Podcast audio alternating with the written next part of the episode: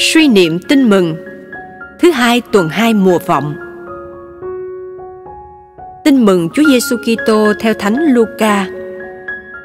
Một hôm, khi Đức Giêsu giảng dạy, có mấy người Pharisêu và luật sĩ ngồi đó.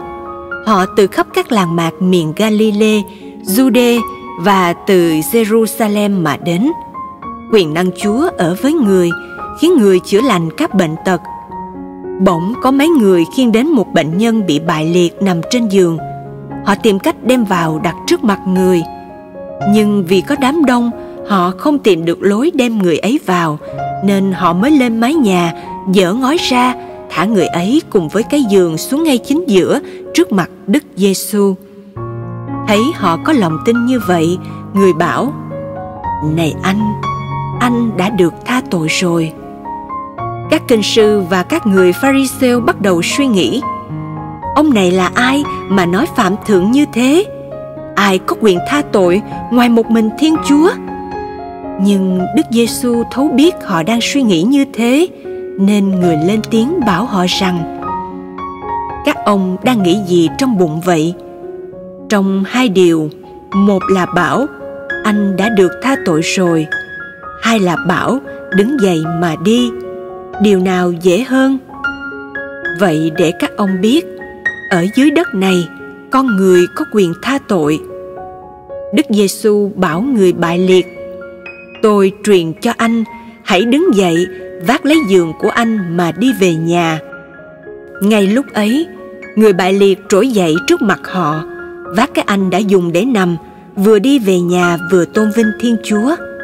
Mọi người đều sửng sốt và tôn vinh thiên chúa họ kinh hãi bảo nhau hôm nay chúng ta đã thấy những chuyện lạ kỳ suy niệm sứ điệp người ta đã khiêng người bại liệt đến cùng Chúa Giêsu. Họ dỡ ngói và thả người ấy xuống. Thấy họ có lòng tin, Chúa Giêsu đã tỏ dấu yêu thương người bại liệt ấy. Chúa vẫn hằng sống, Ngài sẵn sàng tỏ dấu yêu thương chúng ta.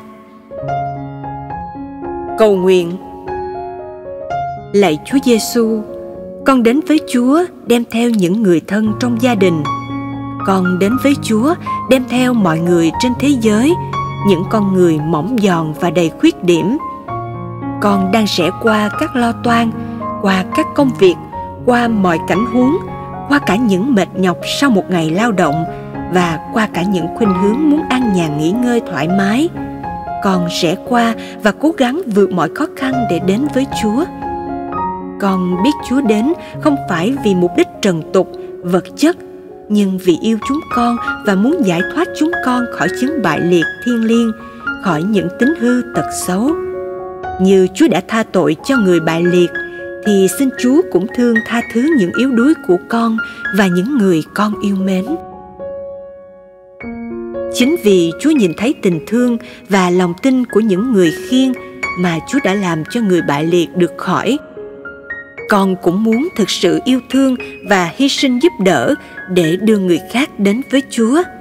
Xin chúa giúp con. Lạy chúa giêsu chúa đã đến để tỏ cho con biết bộ mặt thật của thiên chúa, bộ mặt yêu thương tha thứ, chứ không phải bộ mặt hình sự hay bộ mặt kết án.